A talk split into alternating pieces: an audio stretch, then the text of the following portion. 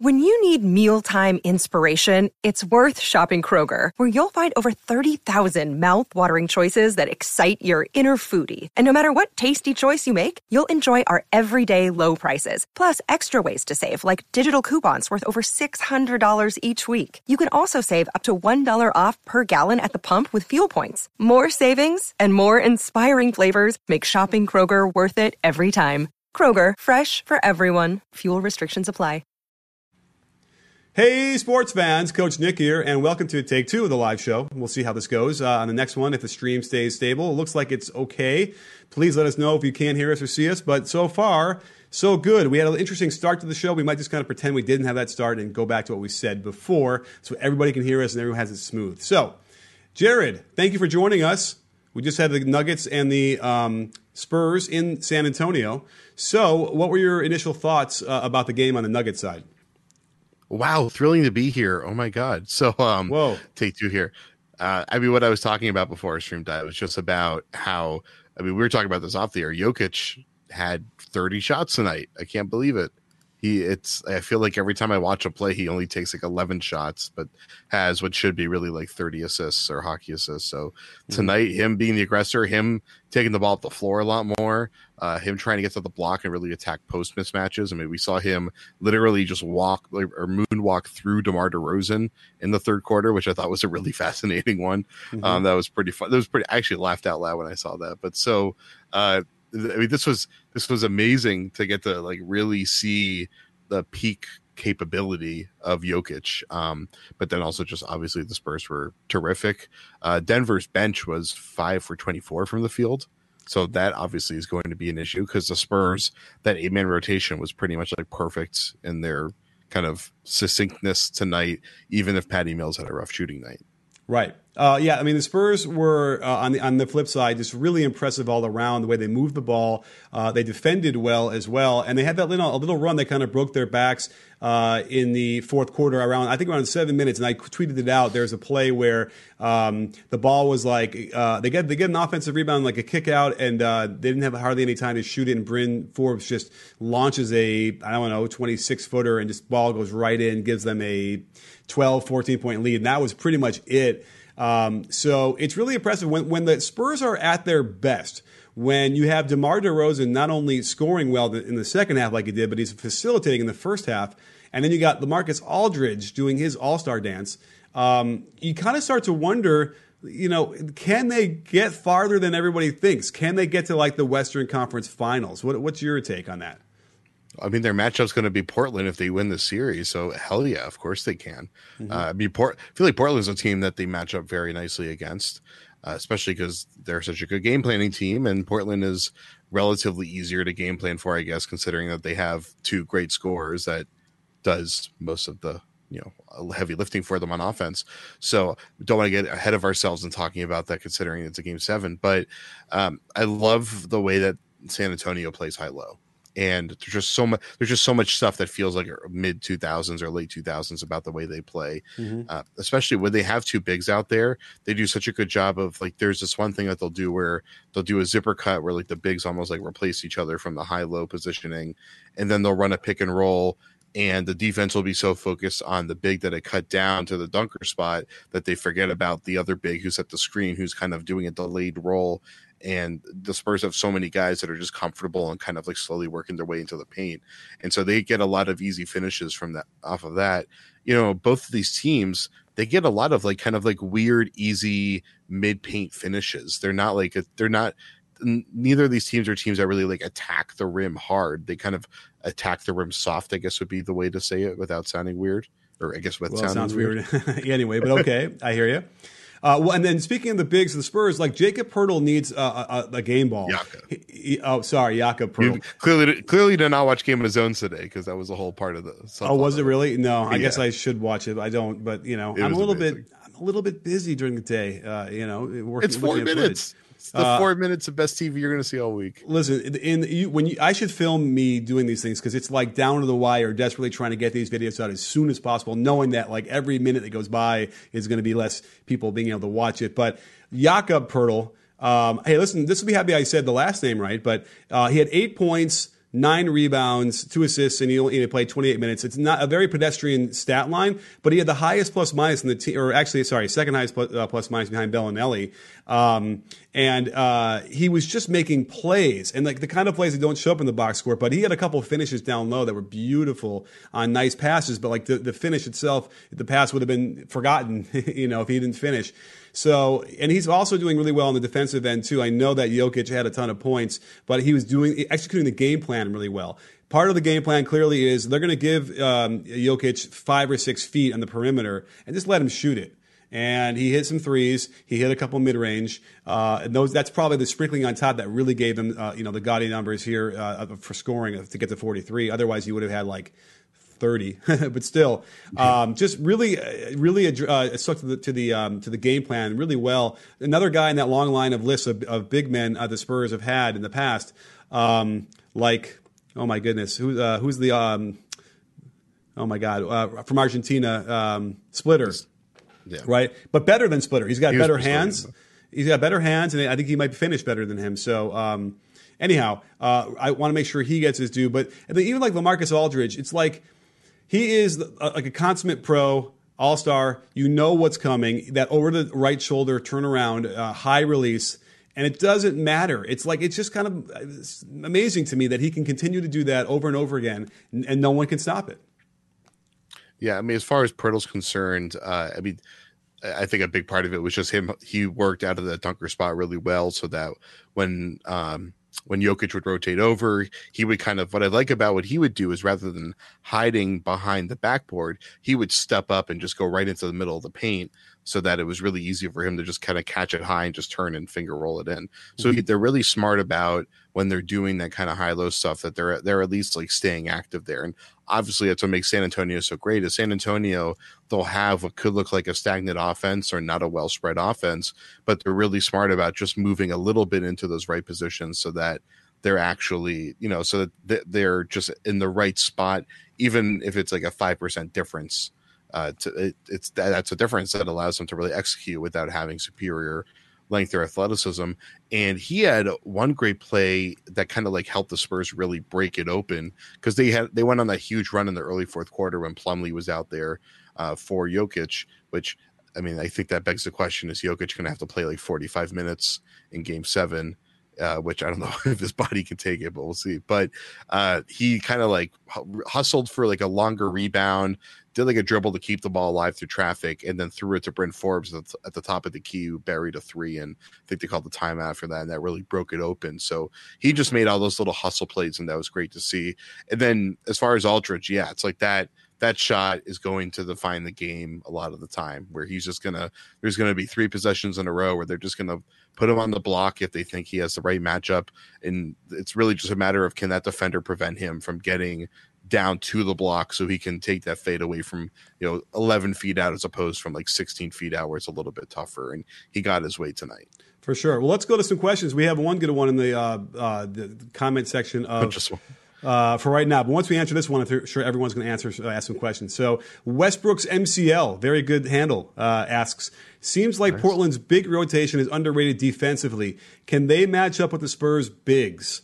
So, well, that's interesting because, uh, let's see, Portland's big rotation is, um, you know, Kanter. And now I want to say something about Kanter. He actually has been been fine on defense, like, you know, making some plays, not being exposed completely uh, against the Thunder. So that was uh, a real eye-opener for me on that one. Um, you, yeah. you were giving me shit in the last podcast for saying that. You were like, oh, I disagree with you on that.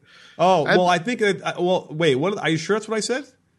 Yeah, you you we kind of like went back and forth, and you're like, all right, I guess we'll agree to disagree with the condescending Coach Nick. I can't believe you're defending Enes Kanter as defense, but it, it's it's not good, but huh. it's way more passable than we thought. And he's still, and we see, we see it with Jokic too. He still kind of stands like knees not flexed. That's what bothers me the most. Is if you're a big man, your feet should be wider than your shoulders, and your knees should be flexed if you're def- if you're defending a pick and roll.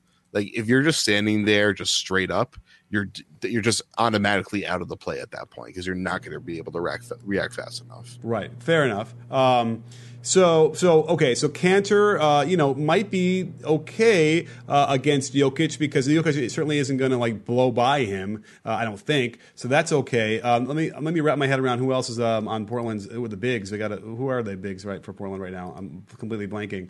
Uh, oh, Harkless. Um, so Harkless matching up with um, that, that's going to be a really tough one for him because if he's at the four, that means he's getting LaMarcus. He obviously is way too thin to guard LaMarcus. Right.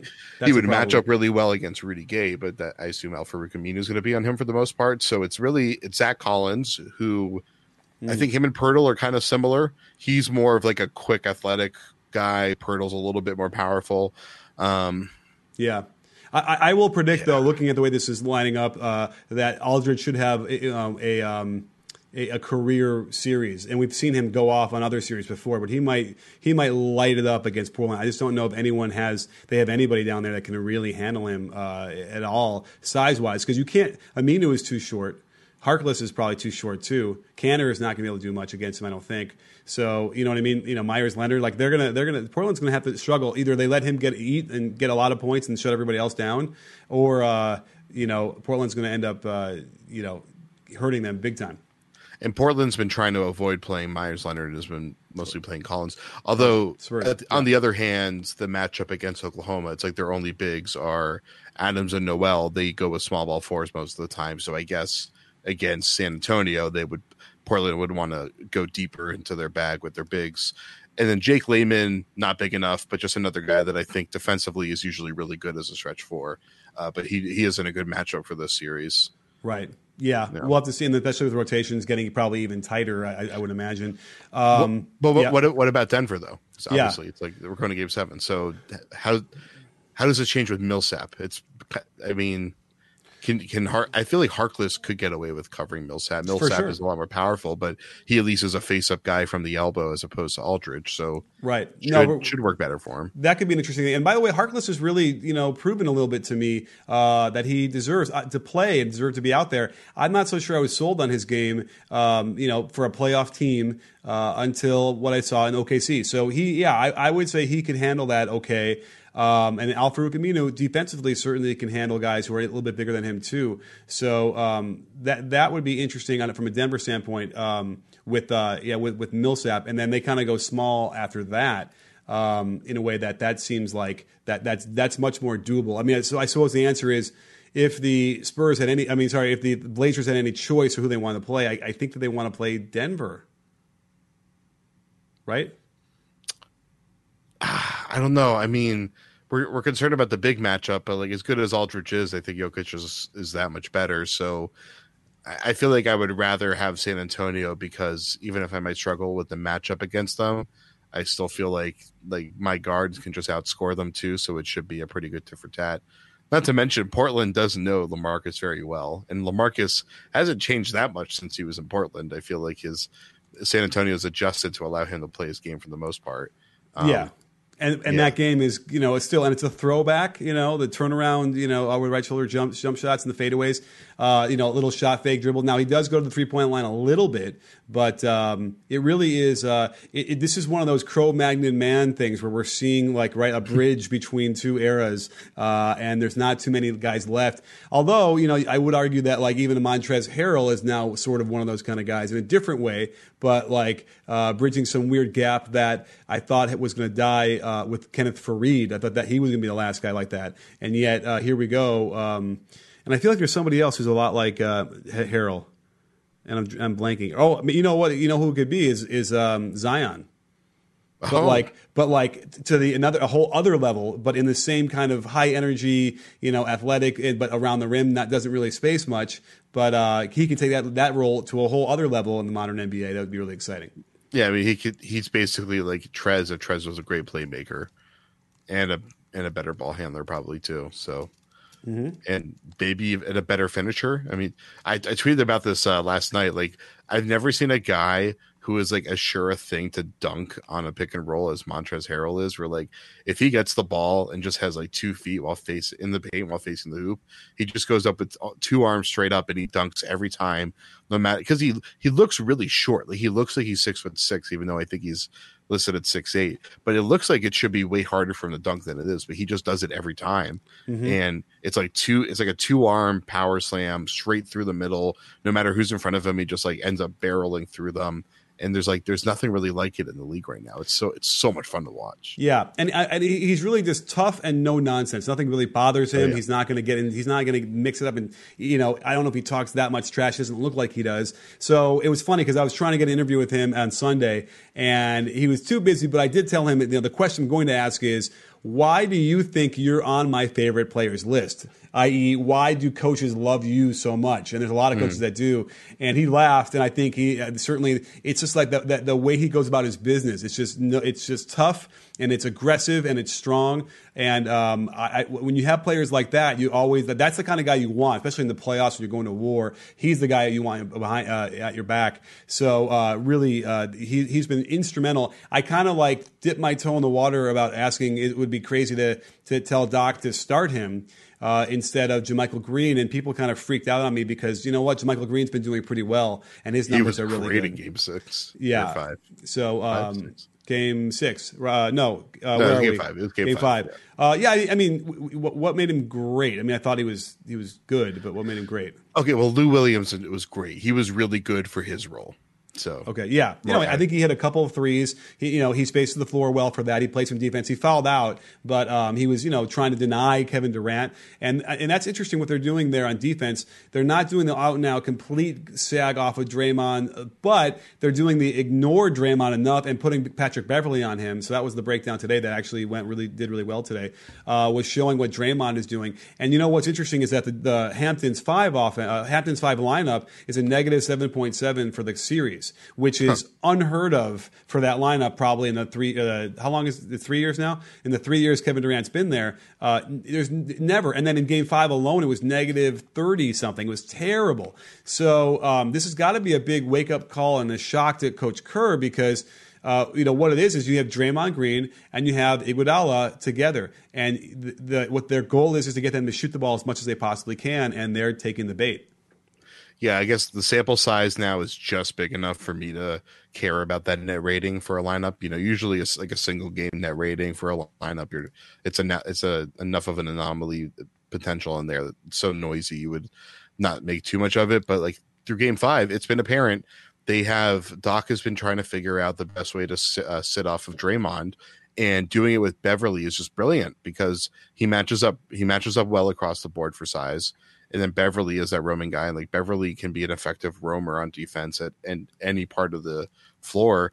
And it allows him to kind of keep his head up and coordinate. And you see Beverley is yelling out stuff the entire possession. I think that's been a big part of why, like why they're why the Clippers defense has been so effective in the half court. It's just because like their defensive communication like is as good as it possibly could be at this point. Um, But, you know, you you were talking about Draymond. We have a question here about whether Draymond looks worse on defense. And, and let's give let's let everyone know who asked that question. Can you read that? Uh, uh, I can't. It's too far from me right now. Oh, right. For me, it's uh, Abu Baker Khatib. So uh, he asked that. Uh, who, does Draymond look worse on defense? What's your answer?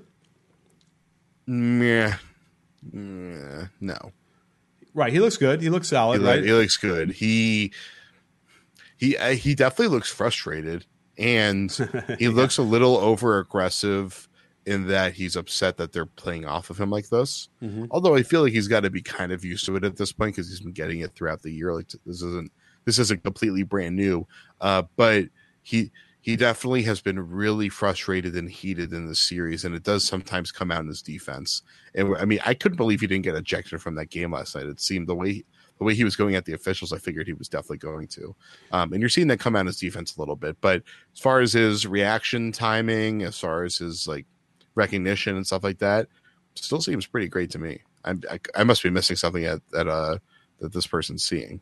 Well, the thing is, is uh, there were a lot of stretches where the Clippers were just lighting them up. They had sixty plus points in the first half uh, of last night's game, well, and sure. but so it, what's weird was because it's some during some points in the second half, the Warriors' defense was overwhelming, like we've seen in a lot of spurts during the series. But that's a testament to the Clippers, who just keep going, they keep under control, and they get back on track, and then hit a couple shots, and they're right back in it. And then you have Lou Williams, who can simply just score at will. I mean, he was getting layups. Layups, and they were forcing switches to get Kevin Durant to guard Lou Williams, which I was like, that's kind of weird to me. Why would they want a guy who was quick and long and much, you know, you know, bigger than him, who should be able to keep him in front and really bother him? But it didn't matter. He was taking Kevin Durant. They did it to Draymond Green, where they forced uh, Green on him, and they wanted it. Like that's what they looked like they wanted. So, because remember, you can choose who screens for Lou Williams. And they were choosing Draymond Green and Kevin Durant. So, Doc is some weird, evil, mad genius who's like, figure that out. Plus, they throw Patrick Beverley on um, on Draymond, which actually made Montrezl Harrell have to guard Klay Thompson in that Hamptons five. And that was fascinating to me, too. Klay got a three in the right corner down the stretch because they, they ran him off a screen and they tried switching, and Lou uh, gambled on the pass when he should have just played the position. But um, it's all wacky. And I, and I don't blame, like, Steve Kerr for looking at this thing thinking like, I don't I, I don't know what we're doing here. That's, we haven't ever seen this before. Their small ball five is playing my two guard. their their two guards guarding my power forward. No, my center. Sorry.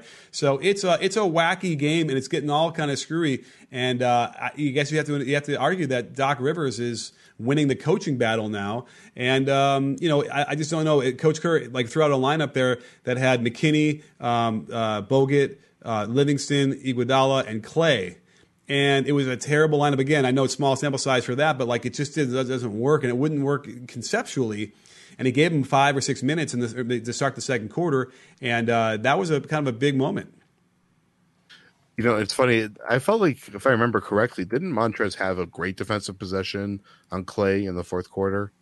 I feel like there was one where he really shut him down, and that like stuck. That really like stuck out to me. Okay, um, geez, now I can't remember, but because uh, I went, I did go through. It doesn't sound. It's not coming to my mind, but okay. Um, so, but either way, it's just a really interesting the, way. Yeah, you know what it is. I'm thinking of it's when he picked up Durant from the left elbow and like and was able to stay in front of Durant into the paint, and Durant dumped it off to Looney, and he just kept going, and he rejected Looney. That's what I was thinking. Okay, of. right. Uh, yeah. That was, And there might have been another one, too, where uh, Iguodala gets a uh, – oh, I know. He gets beat by Durant from the right wing into the middle, and he kind of recovers. They dump it off to, I think, Iguodala, who was open, and he comes out of nowhere and contests the shot into a miss at point-blank range, and they get the rebound. Another one of those big uh, plays. So, again, can we say enough good things about Montrezl Harrell? Because – this is the guy who's uh, who's just making plays, and I, they're lucky to have him. And it's it's crazy that he didn't he couldn't fit in on Houston before this. I mean, imagine Houston having him; they they'd kill to have him now. I don't really understand why like all these guys weren't working to like perfection in Houston the way they are with. Uh, I mean, I, I think I guess a big Ooh. part of it with Harrell. It was just all the Houston, like the three Ooh. guys that were at the podium last night.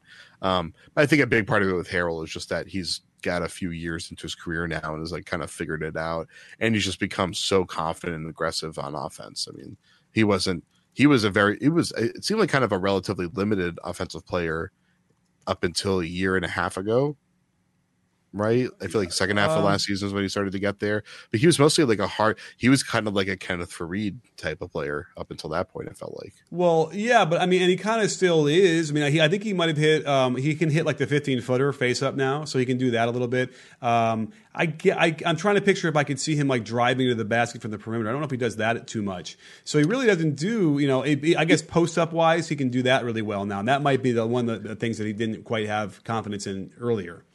He he can put the ball on the floor from from the elbow, and he's he seems to have a pretty good ball handling ability. He can do a little crossover. You can feel like kind of like a poor man's Blake Griffin vibe going from him, where he's like handling more like a wing, like he doesn't look like a big who's kind of like plodding with like long arm dribbles. Like he's got like a kind of a tight control and can kind of attack going straight at the hoop. Uh, that's I think it's part of what makes him so good as a rim runner, is just that he can kind of really face at the hoop and attack like he's a like he's a wing type player. For sure. Well, you know, listen, do we want to talk a little bit about the um, the Eastern Conference real, real, real quick uh, off the top of your head preview? What's going on there? Sure. Well, I, you know what? We have a quick question here from uh, C Toma twenty-four. How good is Jokic? Good. Uh, who's going to have to step up in Game Seven for Denver? Oh, where do you see that question? I guess I'm frozen. Uh, it's just coming. Okay. Um, uh, all right, so how good is Jokic? Jokic is great. Jokic would be a, will be a Hall of Famer if he keeps this up for the next ten, twelve years, right? Probably next, like, five years. Okay, so that's yeah. under control. What was the yeah, second part right, of that yeah. question? Uh, who needs to step up at Game seven? So ah. let's, take, let's take a look at tonight's uh, box score and figure yeah. out who had the worst shooting performance, because there's a lot of them from Denver. Um, okay. Yeah, I mean... I, I mean, Jamal, okay, Jamal Murray. Jamal, right? Yeah. I think he's the X factor, and he always is. To me, it was funny because there, there was a stretch in the very beginning of the game where he didn't look like he was connected to the game. He looked a little bit off, and I tweeted that out. People are like, you know, and, but then again, he, he hit like three or four shots in a row or whatever, and he looked all of a sudden much better, and then he kind of went back down again. I think that's what Jamal Murray is. He's just always up and down, up and down. The dude's only like, is he twenty-two? I think he's twenty-three now. Is he? Okay. So, uh, you know, but certainly that's the guy. Now, Gary Harris ended up at five for eight, and I feel like he got marginalized down the stretch. I don't, I don't even remember him like being out there. So he's yeah. a guy that should be taking more shots as well. He shot, I mean, that's, he shot really well. He looked really good, but uh, he's also a guy who can just sort of disappear because he's not going to handle the ball a lot and dominate the usage. So that's on Jamal Murray to try and find that. He, Jamal Murray shouldn't be taking nineteen shots. I think that's another thing. And also, I remember Jamal Murray's birthday was recently. It was to turn twenty-two, so my bad. twenty-two, twenty-two. Okay. Only so, twenty-two. Yeah, and maybe he celebrated with, a little bit too much for his birthday, and that's why he was a little bit off today. You know, same thing with people that were criticizing Donovan Mitchell heavily after the Jazz lost. These guys are twenty-two. They're going to be really good. Right. To give them time to figure it out. Okay. Same thing with D'Lo. I mean, like, all these guys are really young. They're going to figure it out. They'll be they'll be great players soon. Yeah. Um, and then Harris. The entire season has been fading in and out. It's been really weird. He's taken offense. He's taken just like a big step back, it seems, from where he was last year. And he's been relatively healthy. It seems like most of the year. People I've talked to in Denver, they're I haven't really gotten kind of like a straight answer of like what is really going on. So that's been a really weird one. But yeah, I mean, if they're gonna if they're gonna make it through the first round, they need him to have a big game. At least he was efficient tonight. But you know, we talked about it before. The bench was five for twenty-four. Bench bench shoots eight for twenty-four, even a couple more shots there, mm-hmm. and they could be winning this game. And it's like, you know, that that's obviously a huge part of it. Just they need Monty Morris to, you know, make smart plays, still be aggressive and make smart plays. Um, and I think they should be okay. But they're they're the favorite. They're clearly the favorite for this game seven. They're at home. They had a I mean, they shot forty-six percent from the field tonight. So it wasn't like they shot terribly, just that the Spurs shot, I want to say fifty-five percent. fifty-seven percent. Wow. Okay. Yeah. So and the Spurs shot fifty-seven percent from the field. Yeah. yeah. Now, I think on the Spurs side, Derek White, in my, you know, top of my favorite players list, played really well, very solid, and they're going to need that kind of game from him as well in a game seven on the road. So, um, you know, because I think it's pretty clear, you know, it's going to be rough. Like the refs like to hold their whistles and let, let the players decide, which got to be really frustrating as a coach in that setting. But um, so, you know, Aldridge probably is going to get his he's going to get his stuff down low. I would imagine. Oh, you know who the X factor then is is DeMar DeRozan, because here's his chance finally to put to bed a lot of the crap that they've heard about all over into Toronto all these years, and he's kind of put all those ghosts to bed. I think the way he's played in the series has been, you know, it, it, as well as he needs to play to get them where they are. But this is it. This is his chance to finally make that mark, and um, I think he actually is going to be the X factor. If he plays well, I feel like the Spurs should win, and if he doesn't, then it's Denver going on. And just one more X factor on the San Antonio side. Yeah. This is this is the night that Bryn Forbes goes off. This is I want to see four for six from the uh, three-point line, Bryn Forbes. He's going to be the sniper for them. Mm-hmm. Hit some clutch threes. DeMar DeRozan's going to get doubled, and now that he's a mature DeMar DeRozan, he's going to kick it out to Forbes at the top of the key. He's going to bury that shot. All right. Um, so, you know, because you mentioned because you mentioned Derek White, can you quickly give me, let's say, your list of like five guys that are like the upstart guys emerging in the playoffs that you like are your your players that you love that have been your favorite players? I feel like our list is probably going to be oh, just about exactly the same. Okay, well, I gotta look at the I gotta look at the teams now because I'm blanking. Besides that, I you know everyone yeah. always asks me like Fred VanVleet's a guy, but he hasn't been playing that great um, on my list normally. So you you go, maybe it'll spur. Well, my so like things. White has been just spectacular this year, and especially in the playoffs. Harrell has been a okay, remarkable absolutely. revelation. Um, Siakam I mean, like Siakam's obviously become like a household name, it seems, but like he's really showing in the playoffs so far. Yeah. Um, trying to think of another good answer. Okay, let's see. On Philly, um, uh, Toronto, uh, let's see here. Anybody? On, yeah, I mean, you know, the the usuals. Um, you know, uh, Boston. I'm I'm I'm selling on Boston. I'm sorry, I'm not I'm not high on them right now. And then I'm and then Milwaukee. Um, gosh, you know. Uh, no one's really, yeah, it's interesting, but that, those are the good names right there that really grabbed me. You know, Damian Lillard, just uh, what he did, he's uh, been good. Um, you know, out completely outplayed Russ, and uh, you know, I think I think he, that that sort of says that he's better than Russ um, at this point, and yeah, until next year, good. I suppose, and then we'll have to figure that out again. But um, but you know, it, it's a huge advantage when your point guard can shoot from distance. Uh, it really is. Now, I'm not going to say you can't get it done if you don't, but It's just a, it's, I mean, look what we saw. The, Portland wins that series basically because he stretches the floor as much as he does versus Russ, who does not stretch the floor at all. For sure. And just another guy that I wanted on the list was Royce O'Neal. I really, oh. I really love what he did uh, in the playoffs. I mean, he was, he, he's a little overmatched in his role, um, but for what he, for what he is, I think he's been kind of making the most of his opportunities. So I, I just, I, I feel like every year Utah adds like a new guy to the rotation. That's someone who you love as an overachiever, and he mm-hmm. was that guy for me this year. Yeah, yeah. I'm actually quickly checking because I felt I, I really like his game too, and I felt like. You know, you know what? It's a good building block for him, even though he's twenty-five. So he's he's a, he's a old second year player. Uh, but ten point six points per game. He shot forty-seven percent and then thirty-five percent from three. So that's that's a good building block. Even though he's, you know, if if he was twenty-one, I'd really feel good about that. And sure. the fact that he's twenty-five, whatever. Uh, and I'm really having a problem with Utah's team as it is. Um, and you know, they've hit their ceiling. And I feel like if that's the case after enough years, then it's time to kind of like tear the whole thing down. Uh, we saw Toronto do that a little bit, at least with DeMar DeRozan, and um, and I think they should do that. And you know what? I would start with Rudy. I honestly would. I was going to say it if you weren't. Um, really? I mean, I, it's it's kind of uh, sacrilege, but uh, around you know Twitter parts, but well, you know what? It's I, I think we need a little bit of uh, breathing space from this playoffs to figure out can can players like Rudy Gobert be your second best player on your team in the playoffs, and right now, it seems like it's a no, but you know what? You could kind of argue Clint Capela has been the second best player on the Rockets. So, and he's a very, very similar player. And one of the commenters here hates Utah and the Warriors rule. So good to know also. All right. um, but All so, right. yeah. So like may, maybe they need to change their approach. I'm trying to, I mean, Quinn's offensive designs are great. I think Quinn, Quinn kind of maximizes that team. He's a, he's an amazing coach. He's one of the, probably one of the five best coaches in the N B A. So I don't know if there's much more that they can really do. I mean, Rudy can do more. He could become a post scorer. That would certainly help a lot. Yeah. He isn't really, he's, I mean, if he has a mouse in the house, he can do something with it, but otherwise right. doesn't do that and much. It, and he doesn't have great hands. And like, apparently that's a real trigger point for a lot of Jazz fans. Uh, and I, I guess what they need me to say is that they've gotten better.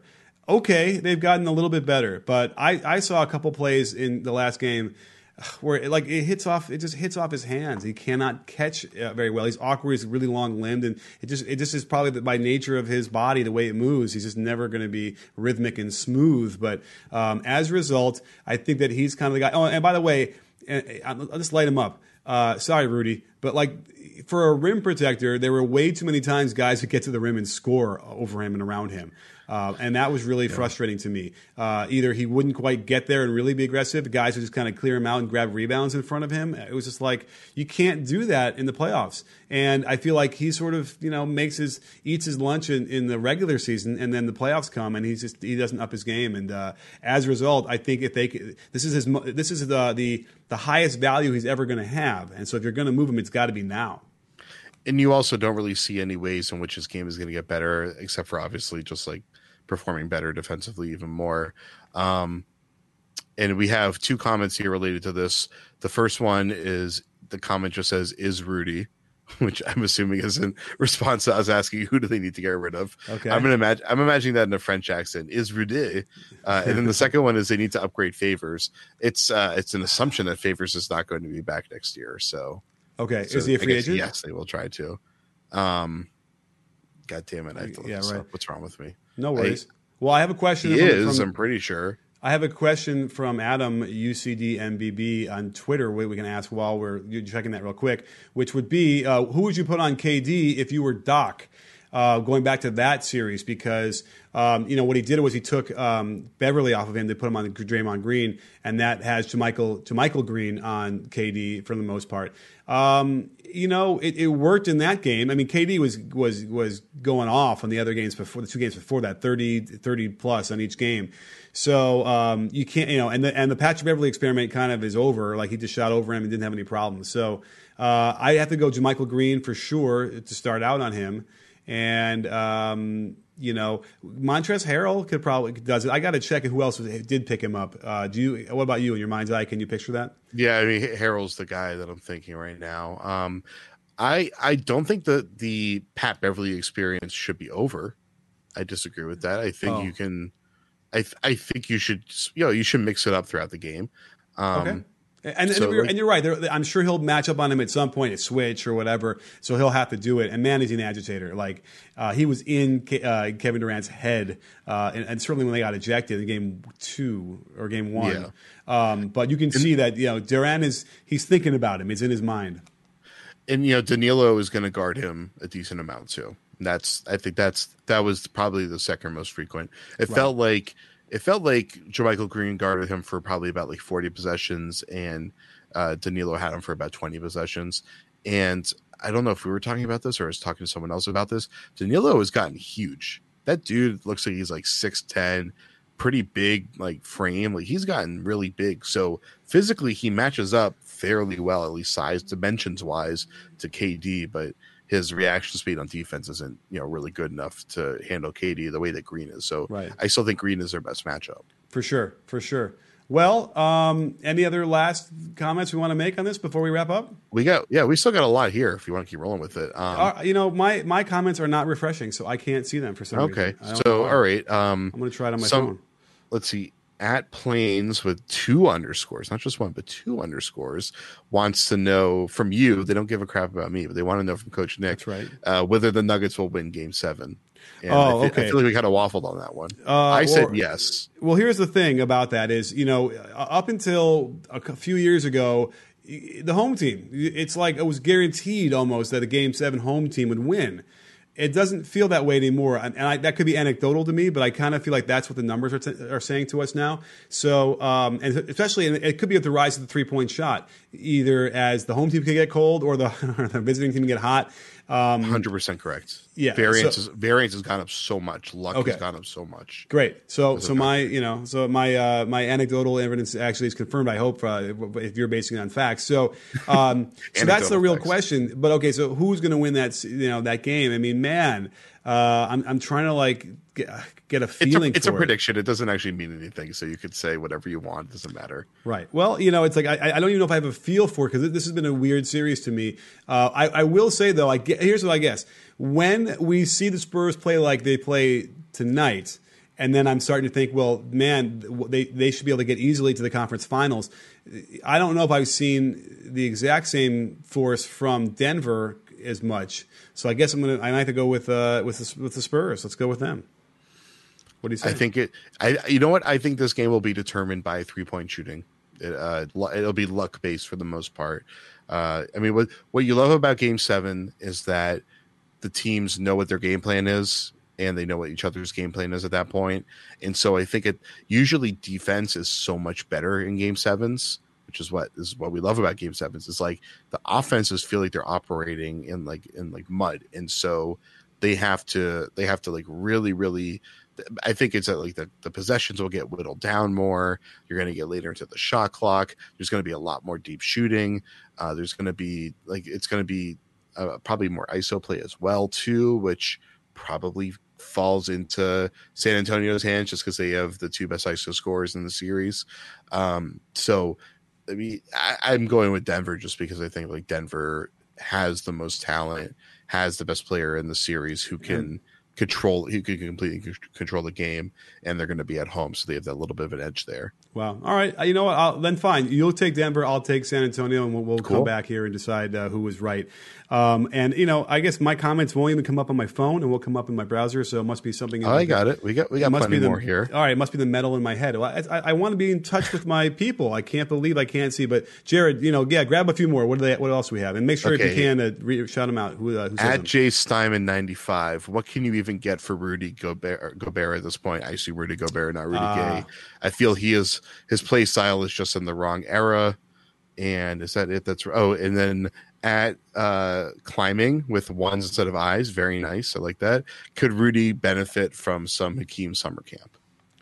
Oh, geez, you know, I'm I'm a little bit dubious, honestly, about Hakeem and what he knows how to teach, because you know, Kobe might be the only guy like that. I guess LeBron worked with him, but LeBron's post game is not is kind of like stagnated too.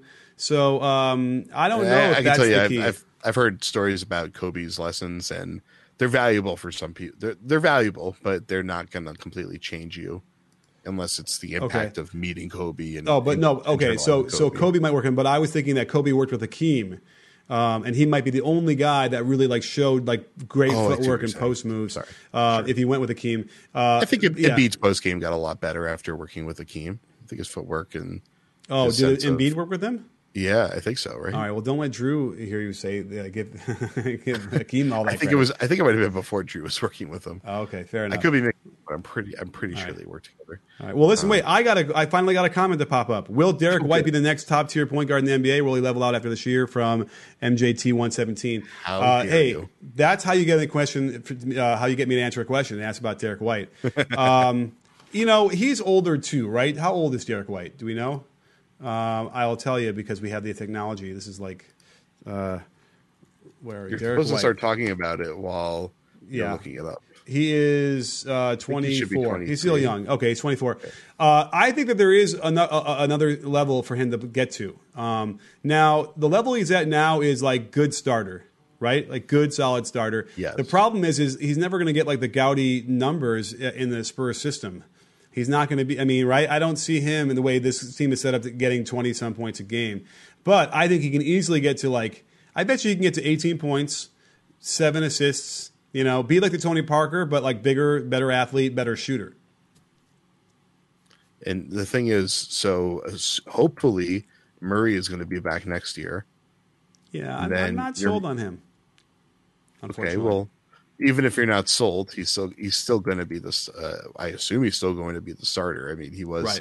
second team all defense. And by the way, what what do you think Tony Parker averaged uh, during? Let's say I'm going to select the primary scoring or assists here for scoring and assists. I'm going to start in his fourth year when he was twenty-two and yeah. go up until his thirty. I think you know it's season. probably in the range of like like nineteen and seven, eighteen and six. Yeah, you were pretty much like right on with your with your numbers. Well, and, exactly eighteen and then six point two. Well, this is not my first rodeo, but um, the thing about the Spurs offense is that like n- no point guard in that offense has ever been you know had really big numbers from assists. Primarily because they give the ball up early, and then they become sort of a cog in the machine, and they're like scoring a lot more than that. They're not going to be dominating and doing a lot of pick and roll out top, and like Russ does. So I think by nature of those, and like same with Steph. Like Steph doesn't will never get more than what seven assists a game. Um, you know, K D's. I think K D leads the team in assists. Yeah, he now. does, and you know, yeah. in a different uh, position in the offense because and he's, to- yeah. And I think DeRozan led the Spurs in assists this year. Right. Although Draymond might have led them in assists too. So Draymond and K D might have had, both had more assists than Steph. Yeah, yeah. Uh, but but Steph has had those years where he's you know led him, and but it's only been seven or eight or top, or seven something. So sure. I think it's a function of the offense. Like the Atlanta uh, now Trae Young is actually wait a minute he actually averaged uh, nine assists a game for like the second half of the year. So there's a good example. Although I could argue that they're not really running the offense that like Budenholzer was running when after they after he left anyway. Um, so it's interesting when you get in certain kind of offenses, there's just a, there's a limit. So yeah, it's not like Tony Parker had the most amazing stats, but man, he was he was a top two point guard in his prime, top three, right? In his prime in the mid two thousands. I hope people can see all my titles. Reaction right now. I'm trying to set my neck off. He's got to he, be he had to be top three, right? Paul you know how fast he Williams, was. Darren Williams, um, When he was, yeah, I mean, it's, we're biased because we remember the last four or five years of his, his career, but like, I guess he no, no, he was great. He won Finals M V P. Well, I don't like the Finals M V P award too much, but yeah, he was. The thing is, in the regular season, it wasn't until kind of after, it was like towards the latter half of his prime that he really became an elite player and was making all N B A teams. So he was. I, I think if he played for another franchise, he probably would have put up much bigger numbers. I mean, I I feel that Manu is one of probably the ten best players of my lifetime, and I use the excuse of he was on the Spurs. He would have been averaging twenty-five a game if he played for another team. So I have to right, give right. Tony Parker that benefit of the doubt as well. Okay. Uh, yeah, I mean, Tony was great. He was great. All right. Well, let's get let's ask, answer two more questions that you can see that I can't see in the comments. What okay. give us one? Let's see. This one says, "Why does Coach Nick suck?" No, I'm sorry, I'm misreading hey, that. Hey, hey. Um. Oh, we're oh, getting a coming up in one minute thing. That's weird. What does that mean? It's show it's showing the um the B-ball breakdown backdrop instead of our faces right now in the live stream. It is? Not yeah. mine. All right. Uh, well, anyway, maybe, we're battling. Maybe I screwed up. Whatever. Um. Okay, this is a good one here from also Jay Stim uh, Stimson ninety-five. Uh, more good questions from this person. Uh, what do you think of the Rockets switching everything defense? Pros and cons, and let's do that in the context of the Warriors or the Clippers if you really want to. What do I think about the Rockets defense? And the, just switching everything, especially with Capela out there up against the Hampton. Let's say, let's focus on the pros and cons of the switching defense with Capela against the Hamptons five. Okay. Um, I think he could do okay. He really can move, and we've seen that uh, work well um, in the past with like mobile centers that can kind of handle a little bit of that. Because who's going to w- w- have to deal with like Steph? You know, um, I- I'm not even sure I'm loving the way Steph is playing the last couple of games either against the uh, the uh, Clippers, which is a different story because it'll change rapidly, uh, uh, significantly. But uh, as far so as far as Houston goes, um, no, I think I think they, they, that's what their system is. It works pretty well. It is able to, to negate a lot of the advantage. Uh, mm-hmm. That said, you will see the um, Warriors get a lot of backdoor cuts. They'll slip those screens and they'll make a lot of those passes and they'll score at the basket easy. But they might trade twos for threes. You know, on the other end, and that might work out okay for Houston, um, and then have Capela be back there just enough to swat a, sh- a couple shots away and, and hang on. So it, it's not a perfect solution against the Warriors' offense because, you, again, you're going to see layups, you're going to see slip screens, um, but it, it, so it's going to be a tenuous thing, and it, it is for everybody playing the Warriors, right? Like no one, no one's going to be favored to play the Warriors, but um, but I, I think it, you know, it probably gives them their best chance. I think there's a couple big things for Houston to do. One, mix up switching versus not switching. They okay. gotta. I think you want to. Con- you, you want to be constantly mixing that up so that the Warriors can't really get a feel for where it's going. Because you know K D, most of the time when he's going through a screen, he's trying to get a feel for how's the defense going to play him. When is he going to feel contact? And then you know knowing is he going to go to his like kind of like. hard stop elbow jumper? Or is he going to do the step back at the top of the key? That kind of thing. Mm-hmm. So the more you mix it up, the less predictable it becomes. And then you can start creating some confusion on their end. And then do you want Harden on the weak side to be dealing with the back door? Or do you want to put him in the action where at least you can communicate with him and you're not worried about him falling asleep? I assume they're going to probably target Harden, so you're not going to be able to make that decision if you're Mike D'Antoni, but I'm more nervous about Harden falling asleep on the backside with Klay lurking out there than I am about Harden getting churned through uh, switches and stuff like that. Yeah, no, that's a great point too, and they're gonna they're gonna do their best to try and attack him, and they should be able to get that uh, for sure. Uh, now, on, on the flip side, what we're not going to see is uh, anybody playing behind Harden like they're doing right now. I mean, you know. I see top blocking. That was uh, that was just like out of the zone. Blocking. Right, that top blocking with the, with the ball. Uh, so we're not going to see that. And uh, and by the way, you know, the, the argument the Jazz have was that his numbers were down. Um, and that's true. And I remember it saying, you know, the, the only way I guess I would judge if it works is what the win and loss was. I hate to put it in those terms, but, um, because again, the argument was, it was the offense that the, uh, was so bad for the Jazz. But, um, I don't know. Uh, I, either way, when you have Iguodala and you have Kevin Durant and you have Klay Thompson and Sean Livingston, uh, they got plenty of guys to throw at him to play him normally. Um, yeah. I, I think that's what they're going to end up doing. And then Draymond Green lurking. Uh, it's they're just they're just too good defensively to have to resort to that. Um, although I, you know, we'll see. I, you know, you know, Steve Kerr is, is looking out of the side of his eye at it, wondering, you know, what what to do about that. I, they're never going to get behind him, but you never know if they want to play on the side. The one problem I had though was they were playing on the left side of him, and that let him step back to the right.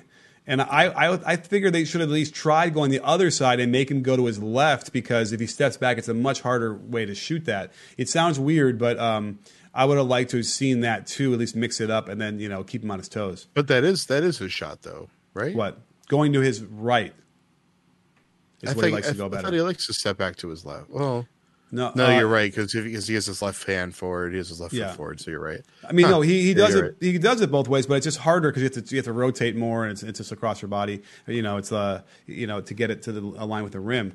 But um, which is another reason why, like in isolations at the end of the game. Now, and by the way, that's sort of what Paul George did. You know, the argument yeah. is force the guy to his strong hand, because most likely he's going to pull up and not try and get in the lane and risk, you know, a referee not calling a foul. So don't let him go left where he can then pull up and it's really not much more natural in alignment there. Uh, didn't matter with Damian Lillard, though, who uh, rose up to his right anyway and uh, and nailed that shot. And, I, and again, do we even do we talk about Paul George's comment about how it was a bad shot? I don't know, but I mean, we can do that quickly. We do have some really good questions right, here still. Hit the questions, so we're going to keep going. No, but let's quickly do a tangent, then we'll we'll circle back. Um, I the full context of the question was him saying like he did a great job, but that's a bad shot.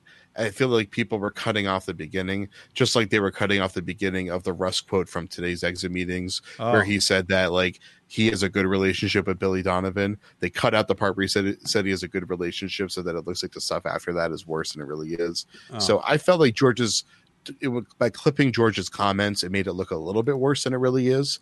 And he had just like the the, the question before that, he had like heavily praised Dame for the shot that he made, um, but. He still was.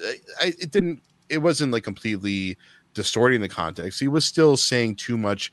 It's a bad shot, um, which is true. It's like there is nothing you want more than a guy to take a half court shot. So I thought Paul right. George defended. I thought Paul George did exactly what you're supposed to do. He didn't. He didn't try to foul. Which, you know, the Blazers had just drawn a foul, I think, a couple positions before that on a jumper, if I'm not mistaken. Or I'm thinking of Lou Williams last night. I haven't slept in a few weeks, so it's it's Same. all sort yeah. of mushed together now. I, but I think I'm thinking of when Lou Will got the four point play. Um, yeah. But like he did, he didn't want to commit a foul on Dame, who Dame is great at drawing deep fouls, and like he was positioned thirty feet out from the basket. It's like, who gives a shit about your angling or your tightness at that point? Thirty feet is that line of you.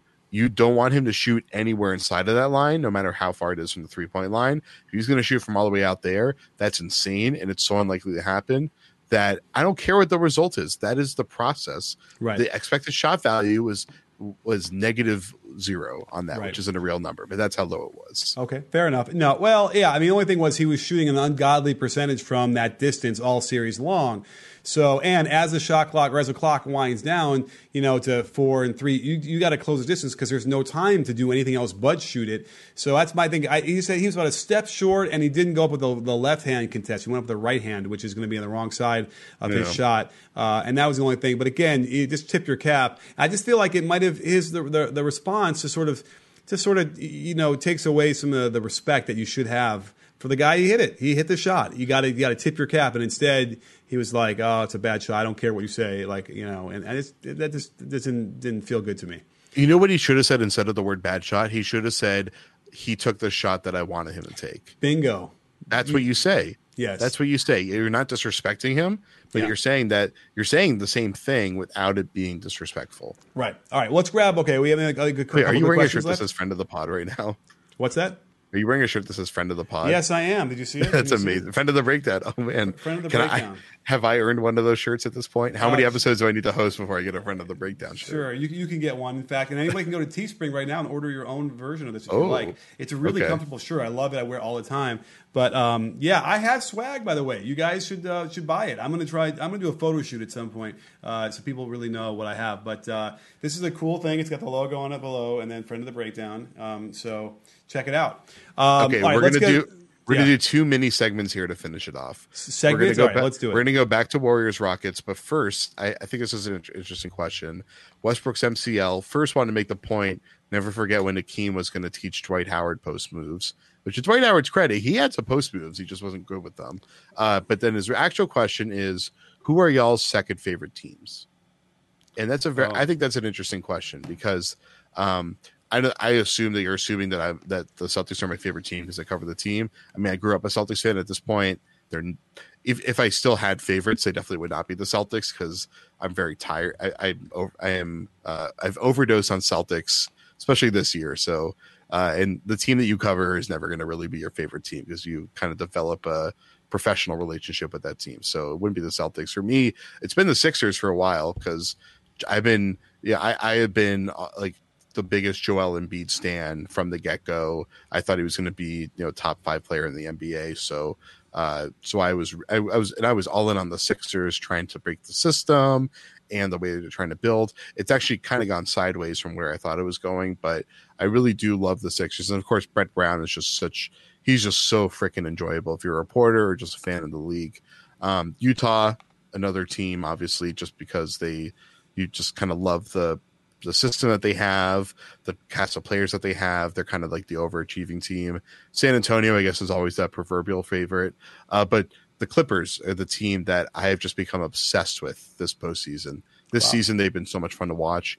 And this postseason, I don't think I've had as much fun watching a team as I have had watching the Clippers in the series in years.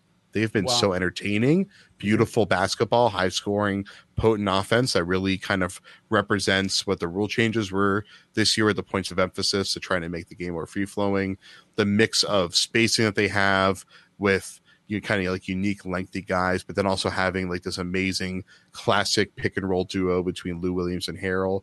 And then the personality of Doc Rivers. It's like, they give you every single thing you could want out of a basketball team. So All I'm, right. I'm obsessed with the Clippers right now. Well, I'm going to go with Portland uh, for that, almost that same reason, because they're um, the, the way they, they have the most clever offense in the league. I think when they run their uh, opposing actions with Lillard and C J, Uh, coming off of screens and balancing that. Uh, they spread the floor. They utilize the three as well as anybody to to uh, mitigate any issues they might have talent-wise.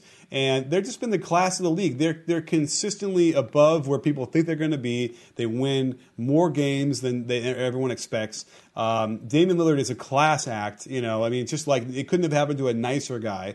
So uh, and then C J is probably nicer than Dame. So you got a, a couple of guys who are leading teams. They're doing really well, uh, and they have a shot. They have a shot too to get to the Western Conference Finals as well. I mean, um, you know, and who knows if ever and when you ever got really, really, really hot, you know, over the course of a few, four games in a week, then who knows what, what might happen. So uh, at the very least, I'm I'm much uh, I'm very intrigued by Portland, especially because they're able to plug guys in and find um, you know find their maximum potential. Jake Layman is a great example of that. Uh, I just wish they didn't have to play uh, uh, Evan Turner at all.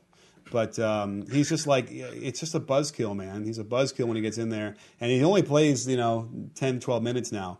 But um, if they could figure out a way to cut that a little bit, I'd be even happier. So any other questions we have in the uh, in the, in the chat? Yeah, and, and you know, I'll just quickly say that uh, Portland and Toronto, two teams that are a great example of why you don't want to just blow it up and you want to run it back when you feel like you're getting close to that ceiling, because you can still push that ceiling a little bit further.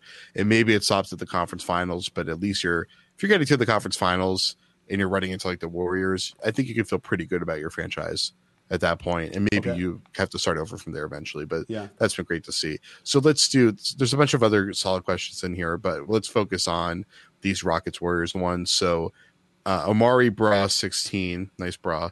Uh, do you think the Rockets starting five should remain as is versus the Warriors with Gordon starting? I'm assuming that means that you would consider putting House in instead of Gordon.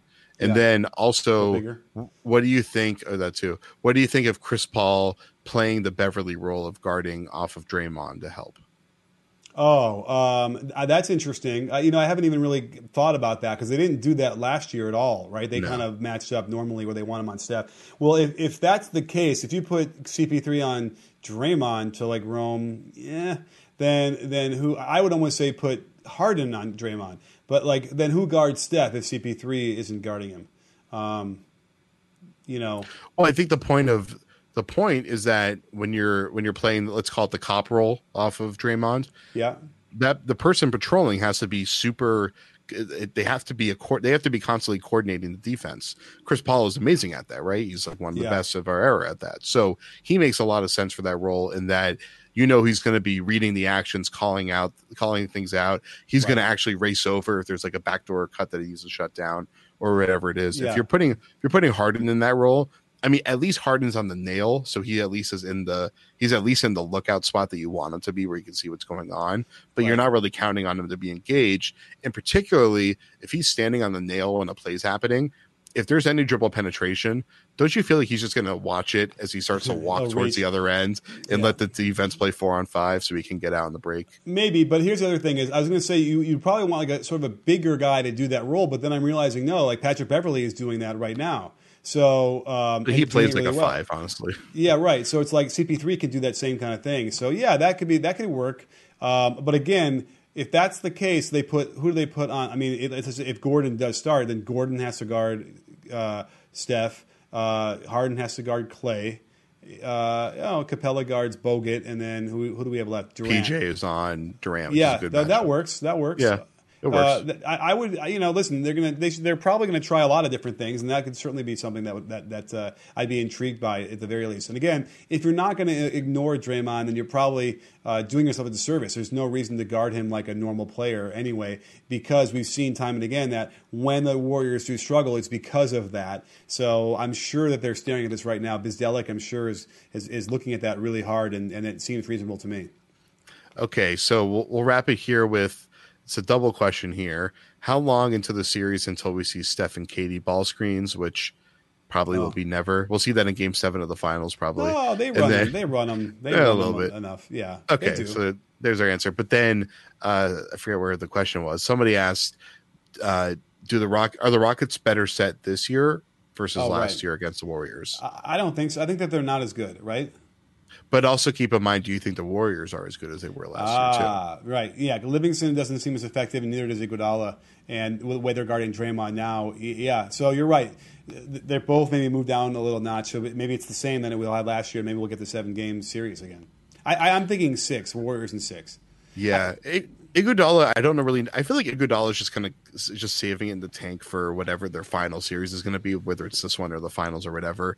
But like his defense is still insane. Like his defense yeah. at the end of that Clippers game was unbelievable. He almost shut down. Actually, I thought I thought they were going to close it out just because the way he was guarding you know, Lou Will, right? The way he's guarding Lou Will, he was getting some big steals, um, getting the rebounds, making great passes. Right, and by the uh, way, so, and he still gets up off the floor. That they lob it to him and he'll dunk it. Like so, I yeah. feel like physically he doesn't seem any slower or whatever. But there definitely there's something missing, I think, with the team itself. Right, like that's that's the thing. Like you know, they they should win. They will win. They probably will win. I don't know, but. There is something that like maybe wouldn't surprise me if they got stung, you know, in the Western Conference Final for the finals for some reason. I just don't know why. This is, it's gripping me in the back of my brain. I mean, Iggy and Draymond feel like they're offensively the exact same player now, where right. they don't want to shoot, and when they put the ball on the floor, they're not looking to score; they're looking to pass, and they're both great passers. But that's all that they're really doing on offense right now. Right. And if you have two of those guys on the floor, obviously you're surrounding them with the three best shooters in the N B A, so it's like it works, but it's. It's hard if if Harden if Harden House uh, House hey House is going off too, that helps too, but yeah. if Harden, Paul, and Gordon are all going off, Houston has the advantage offensively. Okay, yeah, well, we'll which find is remarkable because Warriors are the best offense in the game, but yeah. they do right. Uh, I mean, yes, and that okay. I mean, you know, yeah. If this team is really, really hot, they have the advantage. Okay, I mean, that's that's a yeah. fair statement. That's how um, it works in most series, but yeah. against. But I think that you can only make that as a legitimate point against the Warriors because the Warriors are that good. Cool. All right. Well, listen.